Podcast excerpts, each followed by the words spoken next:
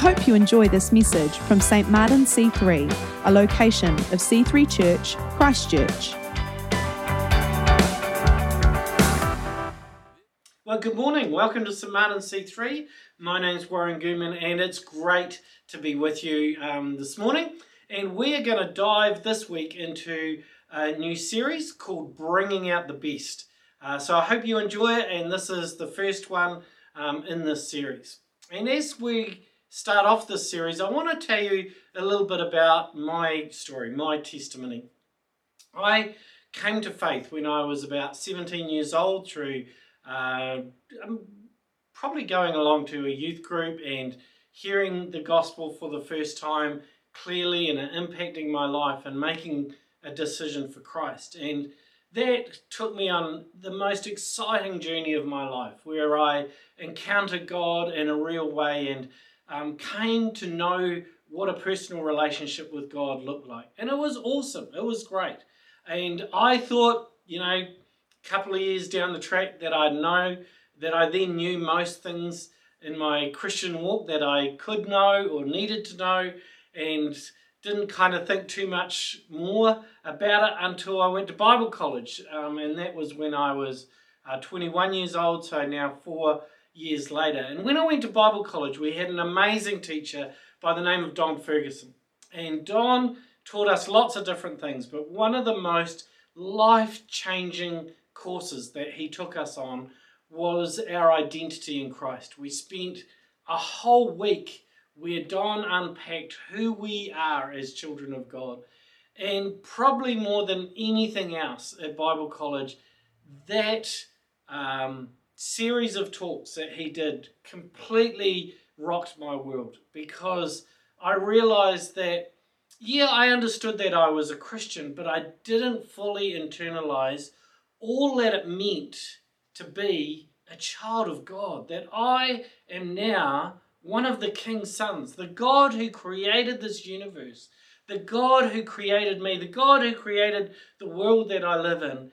He not only has a purpose for my life, He not only saved me, but I'm now part of His family. I now have an inheritance in Him. It was the most life changing truth that um, I came across, other than that of my salvation. And why is that? I think it's one of those deep truths that Christians need to know because it digs right down into the depths of our heart and unpacks that question of who we are and why we're here. It shapes our identity and the way that we think about ourselves and the way that we relate to the world around us. So I want to dive into that a little bit today. And we're going to start um, with a scripture. It's Ephesians 1, verses 3 through 5 in the NIV. And it says this Ephesians 1 Praise be to the God and Father of our Lord Jesus Christ, who has blessed us in the heavenly realms with every spiritual blessing in Christ. In other words, in the identity that we have in Christ, we receive all these spiritual blessings. For he chose us in him before the creation of the world to be holy and blameless in his sight. In love, he predestined us for the adoption of sonship through Jesus Christ, in accordance with his pleasure and will. So basically, what this scripture is saying is that through what Christ has done for us on the cross and in the resurrection, we are now children of God. We are now sons and daughters of the King.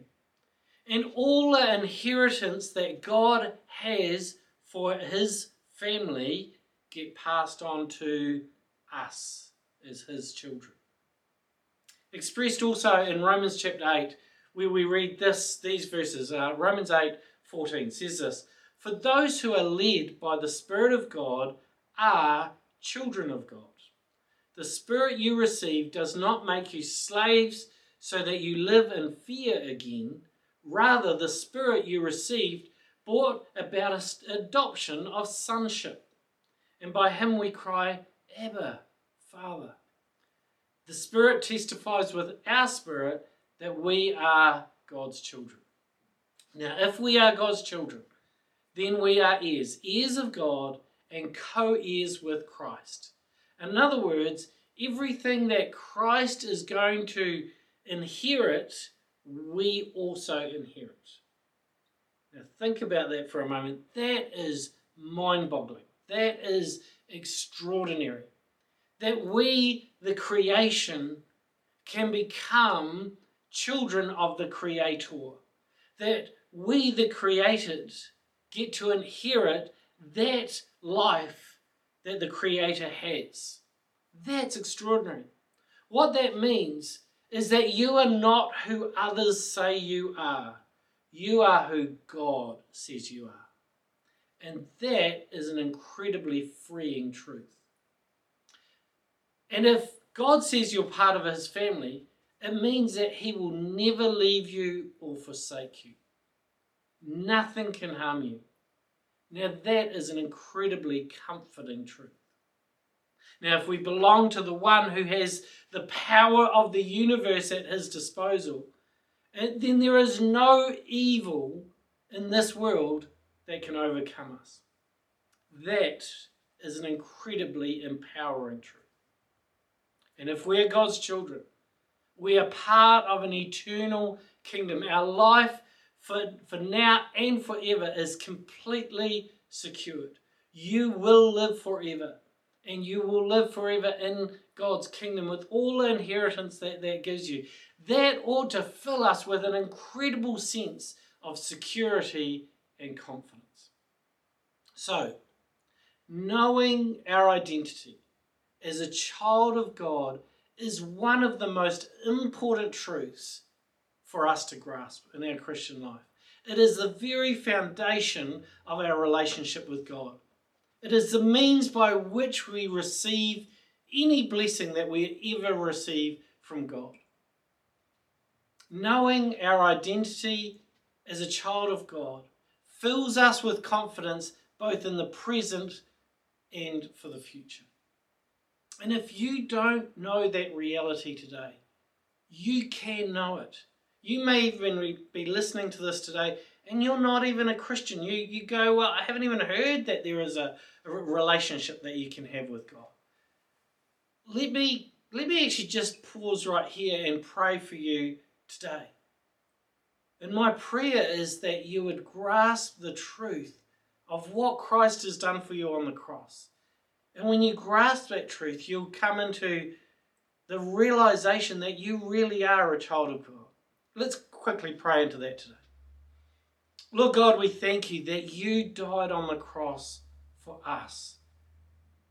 In, in doing so, you removed sin from our lives. Lord, we all sin. We've all rebelled and gone our own way. But we can return to you. We can return to a relationship with you. And we can do that through embracing what you did for us on the cross. And so, Lord, we do that now. Lord, we surrender our lives and we pray that you would forgive us of our sin, cleanse us from it for our sin, remove sin from our lives, and restore the holiness that you pur- purpose for us. And Lord, in doing this, I commit my life to you now and forever.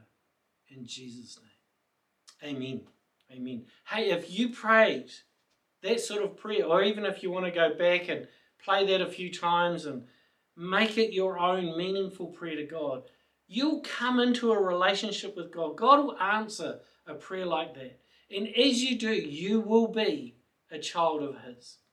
Now, that's one step that we can take. We, we take that step into a personal relationship with Christ. And when we've taken that step, we come into this amazing revelation that we truly are God's children. But Paul takes this one step further. In 2 Corinthians 5, we read this 2 Corinthians 5 16 and 17. So, from now on, we regard no one from a worldly point of view. Though we once regarded Christ in this way, we do so no longer. Therefore, if anyone is in Christ, having a relationship with God, uh, a child of God, the new creation has come. The old is gone, the new is here.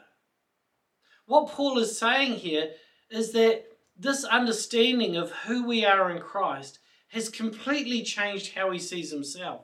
But it also has completely changed how he sees those around him.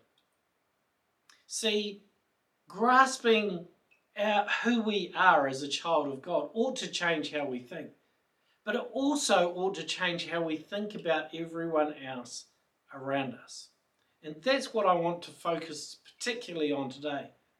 Because everyone who's a Christian on this planet is now your brothers and sisters in Christ. They are royalty in God's kingdom alongside you. And because of that, think about that for a moment. If they're all children of God, then they deserve a certain amount of respect and honour for who they are. Imagine if you were part of the royal family. I know that's uh, actually, in some ways, you probably wouldn't want to be after all the drama with Harry and Meghan and all of that sort of thing. But let's let's just say you were. Now, so you're part of the royal family, and even though you've got brothers and sisters who are also royal, especially when you're out in public, you would speak well of them. You would speak very respectfully about your family, about your mum and dad, about, um, even if you're adopted, about your brothers and sisters. And this is the idea that Paul is conveying in this verse. He's saying, hey, we're all new creations in Christ. Now, let's treat each other in, in line with that new identity, which means that we support, we encourage, we, we seek to bring out that new identity that people around us have, those who are in the body of Christ. That's what we're referring to as bringing out the best in each other. Uh, a while ago now, way before COVID hit, about two, coming up two years ago, I went on a trip to Fiji with Joel. And um, when I was there, there was a number of functions that I went to, and I was always referred to as Pastor Warren Gooman from New Zealand. And um, it, that that sits a little bit uncomfortably with me. As you know, I prefer just just Warren is fine. You don't need to honour me with titles or anything like that. But that didn't go down very well in Fijian culture. In Fijian culture, you would never dishonour a pastor or a minister or a vicar or a priest because they're held in very high regard in that culture. They're kind of, you know, very highly respected and honoured. And so in that culture, I when you go there, there there's a certain amount of respect that you have. And so when I I, I picked this up pretty quickly, obviously, um, how people were treating me. But I then also realized in the other pastors that I was um, talking to and referring to, I would refer to them as Pastor Michael or Pastor Samuel or Pastor David or, or whoever it may be. Because I wanted to honour what was current in that culture. Do you see what I mean? So that's what I'm talking about here is what would it look like if we honoured each other a little bit more than we do now? Rather than just seeing them as, oh, yep, they're just other people that go to church with me. No, they're our fellow brothers and sisters in Christ. So, one example of that may be that I won't um, engage in joking about other people or I won't engage in unfair criticism of a fellow Christian because that's dishonoring what God values. There's an interesting story in the Old Testament actually where um, David has been promised by God to be the king of Israel, but he's not yet king. Um, the current king is King Saul, who David already knows God is going to overlook Saul. He's going to demote Saul and promote him. And David has the opportunity actually to kill Saul, and he doesn't take the opportunity. And his men, the, the, those in his army, in his guerrilla army, so to speak, come to David and say, Why didn't you take Saul's life when you had the chance. And David said, I won't touch the Lord's anointed. What we see there is the principle that what David was doing is going, I won't dishonor something that God is honoring. And maybe we could develop that same sort of attitude to the brothers and sisters in Christ around us. 1 Thessalonians 5, verse 1 put, put, puts it this way. Oh, sorry, 1 Thessalonians 5, 11. Encourage each other and build each other up, just as you are already doing.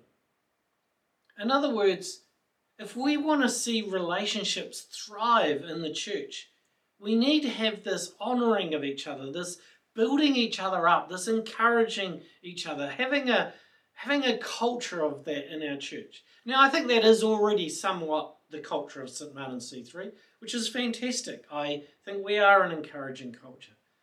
But I think there is another level that we could go to in this, that Paul is talking about here, of honouring the new creations that we are, the, the identity we are, that we have as children of God. You know, another example is a little bit like this. You know how in your parenting, your um, children do something that really disappoints you. They uh, disobey you, or they've made a um, a mistake where you know that you've taught them many times and they're still not um, putting the dishes away right, or whatever it happens to be, and you're disappointed in them. Now, there's a couple of ways that you can express that disappointment. You could go, ah, oh, come on, you should know better. I've told you this a thousand times. Or another approach you could take is calling them up to a higher level of who they are and kind of phrasing it a little bit like this like, hey, I know you're better than this. I know this isn't you. I, I know you're not a bully. So I don't know why I'm hearing that you're picking on people or whatever. What you're doing in there is you're referring to the best in them, their, their true identity as a good person, not as a naughty child. And that's kind of what Paul is talking about here when he's saying, hey, when I talk about other Christians, I'm going to talk about them as saints. I'm going to talk about their identity in Christ. Why? Because that is who they are. So what does that practically look like? Let's let's explore that um, for a moment today. The first thing is that each of us need to dig deep into that truth of who we are as a child of God. You won't look at other people differently until you look at yourself differently. Do you know who you are in Christ? Do you know who God says you are? Because there is no accidents in God. God created you, God loves you, God values you as a child of His. God loves you so much that He died for you, that He purchased an inheritance that He's longing to give you. You are precious in His eyes. And I pray that you internalize that truth today. Because when you internalize that truth, then you will treat other people around you differently. So that's the first thing, is to grasp that revelation of who we are as a child of God. Here's the second thing, is that we honor other people, that we see their potential rather than their mistakes or their failures. You see, it's easy for us to treat people like they used to be rather than what they could be. And maybe it would be just, it would change our relationships if we started treating people as though they were already there and they rise to meet that encouragement or that new way that we are thinking about them. Actually, if you look through the letters of Paul in the New Testament, whenever he's writing to people, whenever he is talking to his fellow brothers and sisters, he talks about them as saints, not sinners. Why? Because they're not sinners in his mind anymore. The new creations in Christ. Sinners was their past life, their new life is holy saints. So maybe it's a it's a new paradigm that we have to get our minds into so that when we walk into church, we, we look around and we go, hey, here's my fellow brothers and sisters in Christ who I'm going to spend eternity with, who I'm co laboring with in the kingdom. I honor them and, and I pray that they would honor me. So it's, it's going in with that mindset. The third thing is we've got to speak it out. So it's one thing to think about our fellow brothers and sisters differently, but we've also got to use our words. And what does that look like? Well, Ephesians 4, verse 29 says this Do not let any unwholesome talk come out of your mouths, but only what is helpful for building others up according to their needs, that it may benefit those who listen. See, it's not just enough to think it, we have to say it. We have to give those encouraging words to people. And sometimes, actually, to be honest, that I feel a bit awkward doing that. And I was pondering on that this week. Why, why do I feel a bit awkward doing that? And I think part of it is our culture in New Zealand. You know, this tall poppy syndrome. We've just had um, both the Olympics and the Paralympics. And, you know, in New Zealand, there's this real honouring of, you know, the, the Sophie Pascoes or the Lisa Carringtons who win gold medals for our country. We go, oh, yeah, you're fantastic. But, you know, think about this. They don't need the encouragement when they get the gold medal, although they need the honouring, the celebration when they get the gold medal. But surely when they need the encouragement is when they're doing the training. That when if you saw one of them train, you'd go up to them and go, Hey, you're doing awesome. You know, you're one of our most uh, elite athletes. Hey, I'm right behind you. Hope you do well. All the best for the Olympics. That's that's when they need the encouragement because that's when they're doing the hard work. We don't need just the honouring and the encouragement when we get to heaven. Yes, that's great. That will be the reward. That's the celebration. But we're all on that discipleship journey now, and we should be encouraging each other now. Come on, keep going, fulfill your potential. I'm right behind you. How can I bring out the best in you? How can I help you be all that God has called you to be? And so think of specific ways that you can encourage each other in the body of Christ. A, a good example of this is um, I think it was the end of last year, but it could have been the end of the year before. But somewhere in there, it was. I remember it was the end of the year. Reuben Bauman came up to me. Um, Reuben Bowman came up to me and he said, Hey, Warren, I just want to encourage you. And he had, he had baked this really beautiful loaf of bread. And hey, I don't mind a nice loaf of bread, so I thought, hey, this is pretty cool. But then he gave some explanation around the gift. He said, Warren, I've baked you this loaf of bread because I feel that you put all this effort into explaining the Word of God to us. And God's given you that gift and anointing to explain the Word of God to us. And it's like you are feeding me every week, and it's and it's good food. It's not just ordinary food. It's it's life giving food. And I just want to thank you for uh, teaching us accurately the Word of God this year. Now, that was really encouraging me. That, that really built me up because it wasn't just saying, hey, Warren, you're a cool guy, you know, keep, keep going, you know, keep going in God. But he had actually put a whole lot of thought into how to encourage me and how to encourage me in the call of God and what God had placed around my life. And so that's the journey that we're going on over the next few weeks, where we think about how we build a culture of encouragement in St. Martin C3, where we specifically and powerfully encourage each other in the call of God that's on our lives. But the foundation to that culture of encouragement is actually our identity in Christ. It's knowing who we are in Christ first, and then changing our perspective so that we look at each each other differently. And then once we've done that, we take the next step and push against our tall poppy syndrome in our culture and actually speak out those words of encouragement so that we build each other up in Christ. We do need each other. We do need to build each other up. And actually, in the devotional notes that are attached um, this week, you you can download them and read your way through them. There's about five different ways that, or five different times that I explore on how what that encouragement looks like and how we can bring that encouragement to each other. So that's kind of the journey that we're going on in the next uh, few weeks, and maybe a practical application for you this week in your relationships that you have, and especially in the relationships that you have with those in the body of Christ. Maybe you could think about a specific encouragement you could give that person.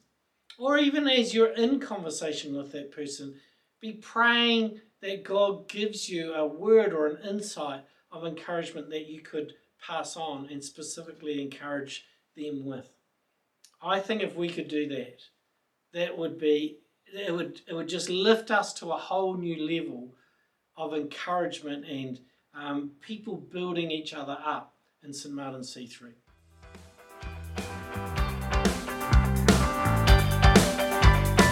Thanks for listening to this week's message. To learn more about our church, visit c3chch.org.